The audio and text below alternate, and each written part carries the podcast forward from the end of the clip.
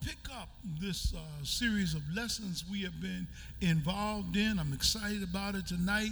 I want to talk tonight again from the theme Ancient uh, Answers for the Struggle, Ancient Wisdom for Modern Problems. This is part 15, and we are in Proverbs 15 for part 15. I want to uh, want to suggest to you today that as we witness the world um, uh, violently clashing against itself, one of the things that we have come to recognize is that a lot of the problems that we have been confronted with have been problems of the personality, problems where people are, uh, are rude to each other, mean spirited. And in the face of discussion and argument, what we have are violence. People, uh, many of these young murderers who have committed these horrific uh, crimes against our children in schools were bullied and traumatized. And the trauma they experienced was translated into their spirits as hatred, as evil, as anger, and then displayed because hurt people end up hurting people. I think that many of us don't realize how powerful words are. And we engage in words that we use loosely without ever thinking. I, my children think that I am overly um, uh, pressing when they use words like, I hate you, or I'm going to kill you, or I'm going to knock you out.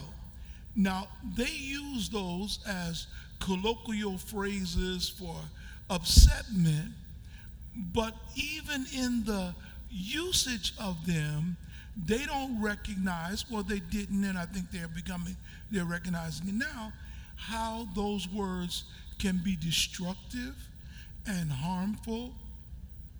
And if you say them playing, you will say the same word in anger, and it will have a different effect. If you use words like, I'm going to kill you, and someone ends up dead, somebody's looking at you and they're going to say, but you said you were going to kill him. As though your words were more than hyperbole. Well, the reality is, if you tell a child you're ugly, you're fat, you're, you're, you're mean, you're stupid, you're not going to ever learn, those things get put into their spirits. And what ends up happening is you have a child with, with body issues, and they're, they're walking around feeling as though they're not happy in their own flesh because someone talked about their hair. They talked about their physical appearance. They talked about the way they walk. And so all of a sudden, this whole body dysmorphia takes place, this whole uh, uh, effect where they are uh, lo- lose all positivity about themselves. And instead, they began to internalize the words of people. And sometimes we say it, we don't mean it, but we say it. We, you know, we'll, we'll look at someone and say, ooh, look like you should lay off pizza. Well, you don't know what that person's struggle has been. You don't know that they just lost 40, 50 pounds. You don't know that they've been dieting and they are struggling. They've got a thyroid issue. You don't know that but instead you are speaking off the top of your head based on what you think you see, and in some ways you may even think you're being helpful. And it's not helpful. It's not helpful. And so, a part of what Proverbs does is it helps us to reshape how we interact with the world and what we do in the world because they recognize the harm of words and the harm of action. So that the words that were coming out and the actions that were happening could be hurtful. you know, um, you know, people who say uh, sticks and stones may break my bones, but names will never hurt me. That that is true in some sense, but it is completely false in another. True that names don't hurt you like a stick. True that names don't hurt you like a stone. But it's not true that they don't wound your spirit. It's not true that they don't go deep inside. And sometimes I'd rather you beat me than to say certain things to me. Because those things can have lifelong scarring effects. Grandparents, be careful how you talk to your grandchildren. Parents, be careful how you talk to your children. Be careful how you talk down about the people in their lives because you don't know the relationship they have with those people. So the same people you're talking down are people they're in a deeper relationship with and they begin to dislike you because of your words. Guard your words in everything. So let me get into the lesson tonight. I want to offer tonight nine wisdom lessons from Proverbs 15. Nine wisdom lessons from Proverbs 15.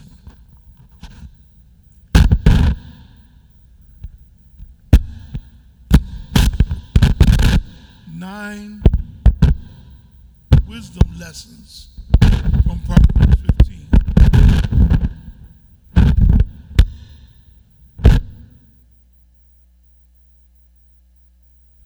Nine wisdom lessons from Proverbs 15.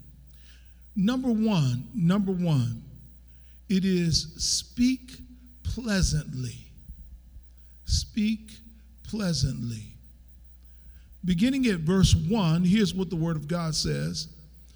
And I'm reading from the Amplified Version A soft and gentle and thoughtful answer turns away wrath, but harsh and painful and careless words stir up anger.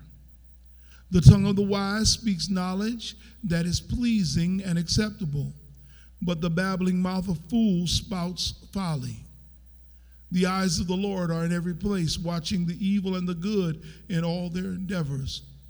A soothing tongue speaks words that build up and encourage, is a tree of life. But a perverse tongue speaks words that overwhelm and depress, crushes, the Spirit. Speak positive, speak pleasantly.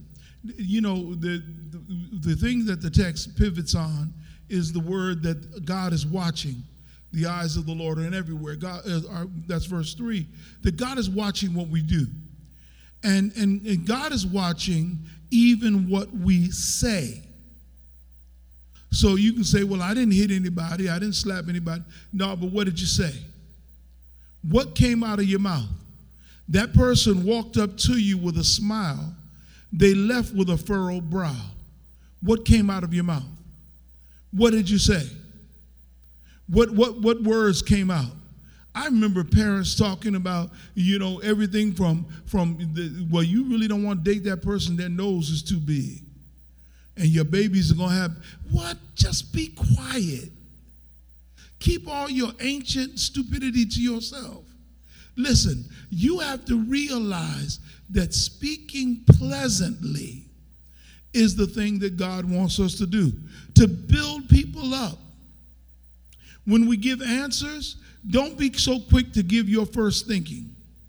Because your first mind may be flippant, it may be something off color, it may be something you just were thinking for a laugh, and it doesn't mean it's the right thing to say uh, mm, Deacon Medina will test to this. I will cut people off in the middle of a statement if I think what they're about to say is not helpful. And, I, and if I have to, I'll cut you off more than once.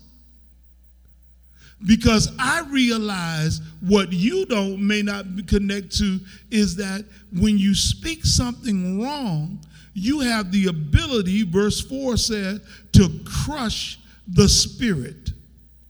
Now, they're not talking about the Holy Ghost. They're not talking about the anointing. They're not talking about crushing somebody's greatness in God. No, they're talking about crushing their human heart. They're talking about you have the ability by what you say to push somebody into depression, to push somebody over the edge. They charged that young lady not too long ago with um, with with uh, almost a fraction close to murder because she was telling a young man to commit suicide, and she was encouraging him. And he ultimately took his own life. The blood of Jesus. The devil is a liar. And several times she texts that boy telling him he should do it. And if he was on the edge and may have walked back and his life may have been redeemed and saved and he may have gone on to do great things, instead, her words of malicious conversation over text, and there were literally hundreds of them, pushed him over the edge. And I'm going to tell you, I know you're never going to be that bad, but I want to say it as an exaggeration to your own being there are people who are on the edge of quiet desperation who may come into your sphere, and you need to mark your next words and make sure you're speaking life. Because you have the power to crush the spirit. You have the power to wound in such a way that a person won't recover. I get upset because you know, I'm, I'm, when I was growing up in school, we had school teachers that would say things. Well, you know, we know you're not good at math. Or we know if you just be quiet, it doesn't matter what you do in class, I'll pass you. Because I'm already looking at you and predicting the failure of your life before you've ever had a chance to live it. And I pronounced it in such a way that no one can get mad at me because I didn't really tell you you're going to be a failure, but I've already said what's going to take place. And now instead of trying in math, you just sit back and watch every other student. You just sit back. You don't even try to do the problem. You don't even realize you come from nations and people who invented math. Instead, they take it from you by their words. I want to, just again, I want to say people learn how to speak pleasantly. I, I know sometimes people think that I, am overly pleasant. I, I can make good out of anything and say something positive about anybody, but you can say what you want to say. I live my life biblically because the devil does enough to crush the world that somebody has to try to lift folk up you ought to be on the side of speaking pleasantly. Verse 4 you ought to have a soothing tongue. A soothing tongue. That's what he says. Your tongue ought to speak in a way that builds up and encourages. And he says, that tongue is the tree of life. A soothing tongue is the tree of life. I'd rather be called uh, as one having a soothing tongue and being connected to the tree of life than to be mocked as one with a perverse tongue that crushes spirits. The, the, I, we need to get to the place where we're speaking and we're spreading, we're speaking positively all the time. Speak it out. But not only am I speaking pleasantly, but number two, I'm going to spread positivity. I'm going to spread positivity. Look at what the word says. Verse 5. Verse 5 says, A flippant, arrogant fool rejects his father's instruction and correction. But he who is willing to learn regards and keeps in mind a reprimand and acquires good sense.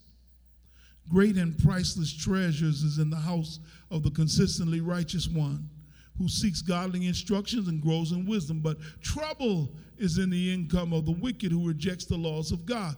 The lips of the wise spread knowledge. The lips of the wise spread knowledge, sifting it as chaff from the grain. But the hearts of the short sighted fool, fools are not so. Let me tell you something. the lips of the wise are going to spread positivity. I'm going to spread knowledge. I'm going to spread positivity. What do you mean, Reverend? I mean, if I can help you, I'm going to help you. If I can show you the way, a, a better way than what you're doing, I'm going to try and do that. Because I'm going to try and spread positivity. I don't care if you're mad at me. I don't have reason to be mad at you. I'm still going to try and bless you. I'm going to try and work with you. You may you may reject me, but you know, but I doesn't mean I have to reject you. You may walk away from me, but I mean I walk away from you. I'm gonna love you anyhow. I'm gonna be positive anyhow. And if anybody come ask me about you, they won't get anything from me but that which is good. I'm not gonna speak negative of you. Why should I? Why should I? Because I want to put you in your best light. I'm going to try my best to always speak into your life that which is going to build you up. Because if I'm building you up, guess what? I'm helping you to become what God wants you to be. If I'm tearing you down, I am aiding and abetting the enemy. I am working on the side of Lucifer. I'm working on the side of Beelzebub. I'm working on the side of Slewfoot. I'm working on the side of demons, and I refuse to work on the side of demons that will tear you down. Instead, I'm going to spread knowledge, and I'm going to be wise when I speak. I'm not going to jump on everything to say about everything. I'm going to hold my peace, keep my tongue until I can speak that which is going to bring you into the place that God wants you to be in, because that's the wisdom. That's wisdom. Now, I want to, um, the, the, the, next one shifts from those positive uh, affirmations to something more negative, which tells you what happens as retribution for foolishness. So, number three, the third lesson is when you don't learn what God wants you to do, number three is there is severe punishment. Severe punishment. And this one I need to take my time with for a moment because I want to make something clear. Going to church, worshiping God, and not having a pure heart, you, you've done nothing for yourself but set yourself up for failure. Purify yourself. Bring yourself into alignment with God. Watch this. The sacrifice of the wicked is hateful and exceedingly uh, offensive to the Lord. That's verse 8. But the prayer of the upright is his delight. So God says, when, when somebody's wicked and they still call themselves, I'm going to do what the Lord said, shut up. God said, I hate what you're doing. That, that ain't working with me. The way of life of the wicked is hateful and exceedingly offensive to the Lord. But he who loves, one who pursues righteousness, personal integrity, moral courage, and honorable character there is severe discipline for him who turns from the way of righteousness, and he who hates correction will die. Sheol, the netherworld, the place of the dead, Abaddon, the abyss, the place of eternal punishment, lie open before the Lord, how much more the hearts and inner motives of the children of men. He says, You've got to realize, brothers and sisters, that you have to live this life in a certain kind of way. God's watching. Verse 12, a scoffer, unlike, unlike a wise man, resents when he one who is rebukes him and tries to teach him. Nor will he go to the wise for counsel and instruction. A heart full of joy and goodness makes a cheerful face, but when a heart is full of sadness, the spirit is crushed. The mind of the intelligent and discerning seeks knowledge and eagerly inquires uh, after it. But the mouth of the stubborn fool feeds on foolishness. All the days of the afflicted are bad, but a glad heart has a continual feast, regardless of the circumstances. Let me say it again. When I refuse to live my life in alignment with God's principles, my worship is in vain. My church going is in vain. My giving is in vain. The, the, the Clark sisters sing that song, Is My Living in Vain? you, look, it's not in vain if you're serving God from a pure heart. But when you live contradictory to your faith, when you will not, not, will not allow yourself to walk in spiritual discipline, to give your life to God in such a way that you are spreading God's joy and God's peace and God's happiness, where you're the bearer of the light of the world instead of being one who brings darkness, God says, I can have nothing to do with you. I don't care how you worship, I don't care what you do. God says, I want you to understand no matter what your fervor is in God, no matter how much you go after seeking God, if you have a zeal of God that is not according to knowledge, it is not any substitute for your integrity. Your integrity brings you into high places and even before the Lord. So you let me put it another way. You can't cuss somebody out in the parking lot and come dance your way around the church and think it's all good. You can't cuss somebody out because they took your parking space and then come into church and act like nothing ever happened. Come on. You can't walk into church and get mad because usher didn't sit you in your favorite seat because COVID going on and we're trying to keep room between you. You you you can't act like an idiot and think because I worship hard, it wipes out all of my lack of integrity. Think I'm kidding? God gave the same message to Amos, the prophet. Amos chapter 5, verse 21 through 24. I'm reading from the New King James Version. Amos 5. Here's what God said to Amos God said, Tell the people, I hate, I despise your feast days and I do not savor your sacred assembly. Though you offer me burnt offerings and your grain offerings, I won't accept them. Nor will I regard your fattened peace offerings. Take away from me the noise of your songs, for I will not hear the melody of your string instruments. But let justice run down like water and righteousness like a mighty stream. God says, I hate all that stuff if there's no justice. I say this to some churches who have uh, accepted slavery and they went along with it and they even preached and allowed their people to function as slave owners. God says the same thing to you. I say this to folk who have no regard for the lives of children and will allow people to go and get guns at 18 and walk into Uvalde or go into Sandy Hook or even to someone walk into the Pulse nightclub and kill folk because they don't like their orientation. I say it to all of them. You can't preach the gospel on Sunday morning and live with that kind of hatred and violence in your heart. That wickedness stinks in the nostril of God. You can't tell me you love God and you hate everybody. You can't tell me you love God and you think that white supremacy is okay. You can't tell me you love God and you think it's okay to hate someone because you don't like their faith. You can't tell me you love God and then you want to go around here and just beat up on people because they're Asian and they don't look like you. Come on here. All that shouting and praying don't mean a thing to God. Your integrity ain't worth two dead flies. Micah comes back and says the same thing. Micah 6, 6, and 8. He says, With what shall I come before the Lord and bow myself before the high God? Shall I come with him with burnt offerings, with calves a year old? Will the Lord be pleased with a thousand rams, ten thousand rivers of oil?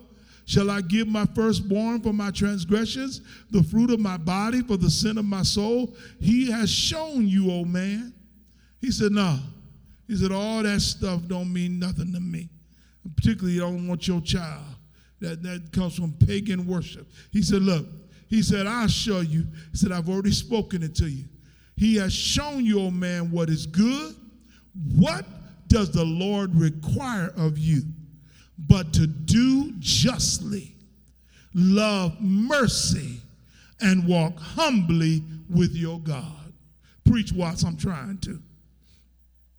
There's severe punishment if you don't learn how to be humble. The problem with most people is the reason they can't speak positively, the reason they can't speak pleasantly or, and, and spread positivity is because they have not learned to be humble.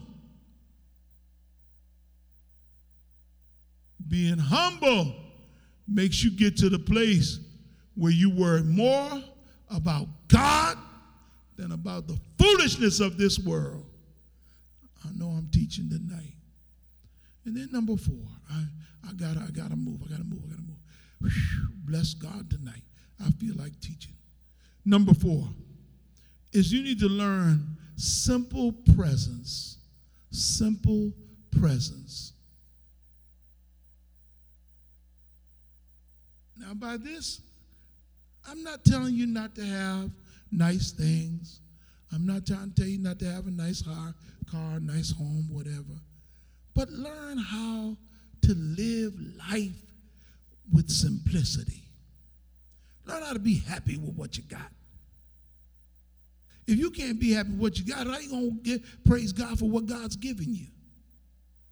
Listen, verse 16 says this better a little with the reverent, worshipful heart and the fear of the Lord than great treasure with trouble with it.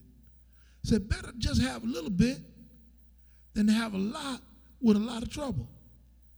Better a dinner of vegetables and herbs where love is present than a fattened ox served with hatred. Verse 17, I want to do that again. Let me, let me, let me put it another way. The, the Living Bible says, It is better to eat soup with someone you love than a steak with someone you hate. Preach wise.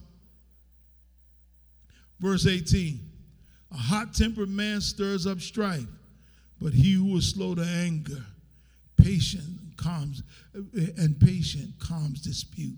There's something about you when you get used to living simply and enjoying what God has given to you, you end up being more patient, more kind, more loving. You end up, look, when stuff gets hot, you, you're the one cooling it down.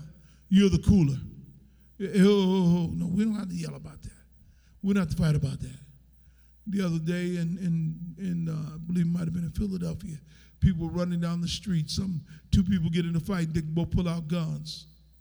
All of a sudden, the whole neighborhood is in, in shambles, and people are running down the street there because they're gunfight. And now people are injured from running on the street. They're injured from cars in the street. They're, they're injured from the bullets that are flying between two idiots. Learn how to live simple with a simple presence. Uh, the Message Bible gives verse 16 this way and I love verse 16 in the Message Bible. Said, A simple life in the fear of God is better than a rich life with a ton of headaches. A simple life in the fear of God is better than a rich life with a ton of headaches. Let me tell you something. Don't you look at folk who are rich like they got everything. Because having stuff and money doesn't make you happy it doesn't make you happy. I see folk put all the get in the mansion, the 30, 40,000 square feet and all that. That, that, that. Wonderful. But you probably end up living in two rooms the kitchen and your bedroom. And the third room is the bathroom. That's it. Let me tell you something. You would rather have a little bit with joy than a lot with anxiety. Learn to enjoy your life. Learn to live your life. Live it in the in the in simplicity in the presence of God. That doesn't mean you don't need to get, get a nice house. That does not mean that. I'm not trying to say that. But I'm saying to you, don't hurt yourself trying to be what you're not. I'll come back to that in a minute. Number five. Number five. When you live right, God is going to give you a smooth path. God is going to give you a smooth path. When you live right, God says, I'm going to make ways for you. I'm going to make a way out of no way. People going to talk about you and say, man, look like everything just coming together for them. Well, God's making a way. God's working it out. God's taking care of me. God's taking care of my family. God's taking care of my home. How, how do you mean? Because God is on my side. The Lord is with me.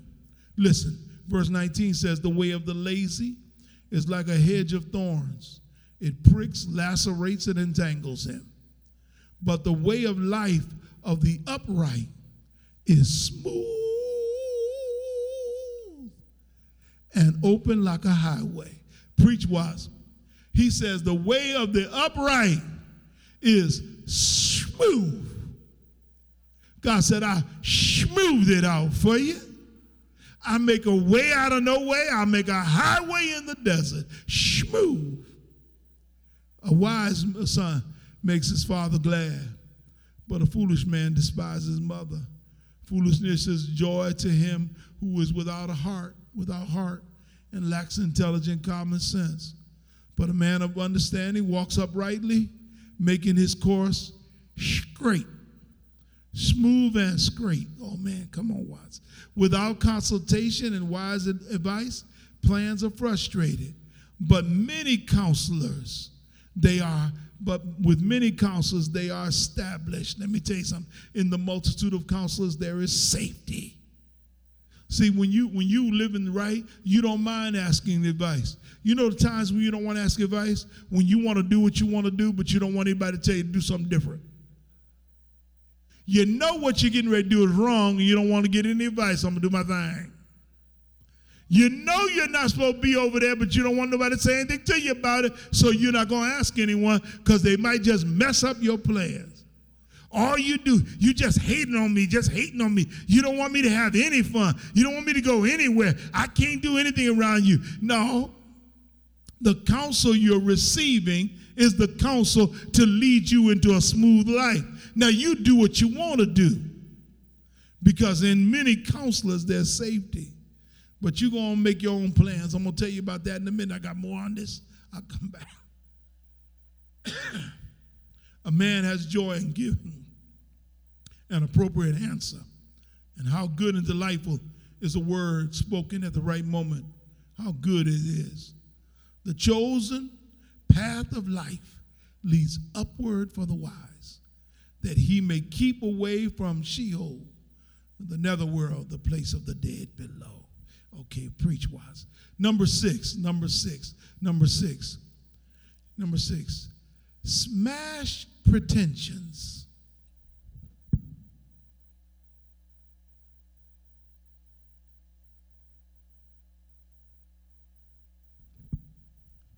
Smash pretensions.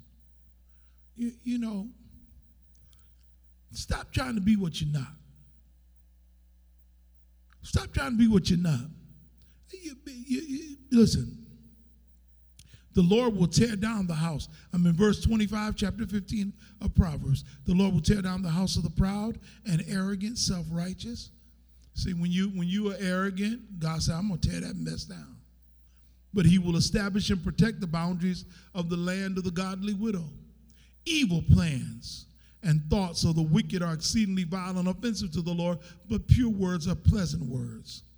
He who profits unlawfully shall bring suffering to his own house, but he who hates bribes, does not receive nor pay them, will live. Let me tell you something. Verse 25, one more time from the message Bible says, God smashes the pretensions of the arrogant. He stands with those who have no standing. God smashes the pretensions of the arrogant, but he stands with those who seemingly have no standing. In other words, if you walk around in arrogant pride, all that stuff is going to fall. But if you walk around living humbly with your God, God said, folk may not know your name, but I'll stand with you. I'll keep your stuff for you. I'll bless you in ways that others dream not of. Number seven, number seven, number seven.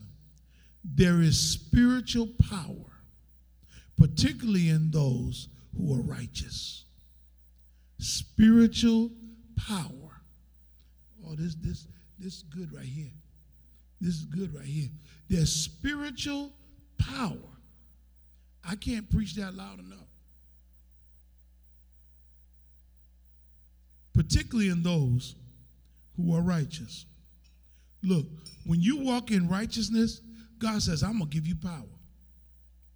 Verse 28 The heart of the righteous thinks carefully about how to answer. Okay, wait a minute, wait, wait, wait. In the wise and appropriate, timely way. Sometimes you ask me something, and I'll say, Get back to me tomorrow. Get back to me a little later. Call me back. Why? Because I'm wise. I'm not going to speak to you out of my arrogance. I'm going to try and pray and meditate on it so I can speak the truth. But the babbling mouth of the wicked pours out malevolent things. When you wicked, you just say any old thing. You just say any old thing. The Lord is far from the wicked and distances himself from them, but he hears the prayers of the consistently righteous, that is, those with spiritual integrity and moral courage. Going back up to the top, where I talked about it a moment ago. God hears the prayers of those who have spiritual and moral courage. The light of the eyes of the eyes rejoices the hearts of others. And good news puts fat on the bones. The ear that listens to and learns from the, li- the life giving rebuke, reprimand, and censure will remain among the wise. Look, your power lies in you doing what's right. The more righteous you are, the more integrous you are, the more God is going to bless you. The more righteous you are, the more integrous you are, being slow to speak, living humbly, doing what you know you can do.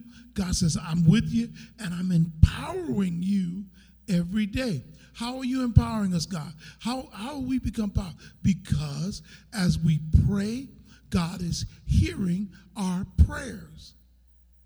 God is hearing our prayers. And in this case, the hearing is in the heeding. God knows what we need. And God's hearing our prayers. Now, two left to go, so let me let me see if I can get this to you, and I'm gonna get out of here on time tonight. I promise you I will.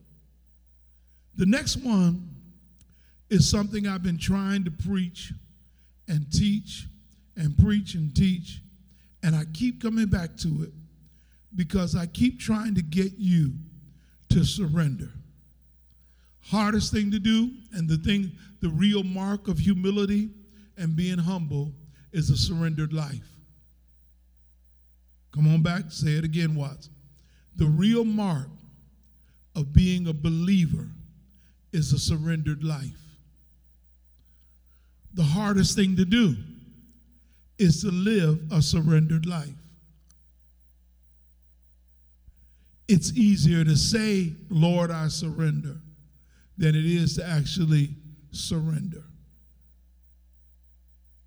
Let me do it again. Verse 32 says it this way He who neglects and ignores instruction and discipline despises himself. But he who learns from rebuke acquires understanding and grows in wisdom. When you ignore and neglect instruction, what it says is, I know better than you know. I'm smarter than you. I'm smarter than God. I know what I like. So, number eight is this self will is puny. Puny. Puny. So, when you function on self will, it's puny. So glad, grateful for the Message Bible, putting it in common English and language. So it, it puts this word in this phrase.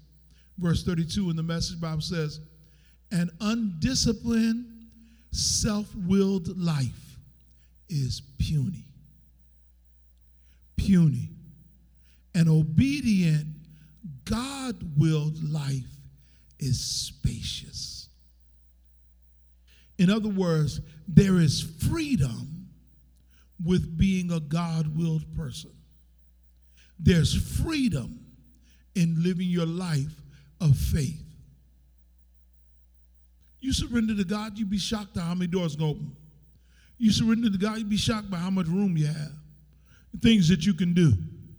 You, you'll be shocked by what God will bless you with and how God will take you and lead you and keep you and bring you into a place of blessings. But self will life is puny, it's low, it's not going to get you what you want. Number nine takes us back to the very beginning of all of the lessons from chapter one to now. And this lesson is repeated over and over again. Number nine is the starting point. And the starting point is reference for God. The starting point for everything is reverence for God. The reason you can't be humble is because you revere yourself more than you revere God.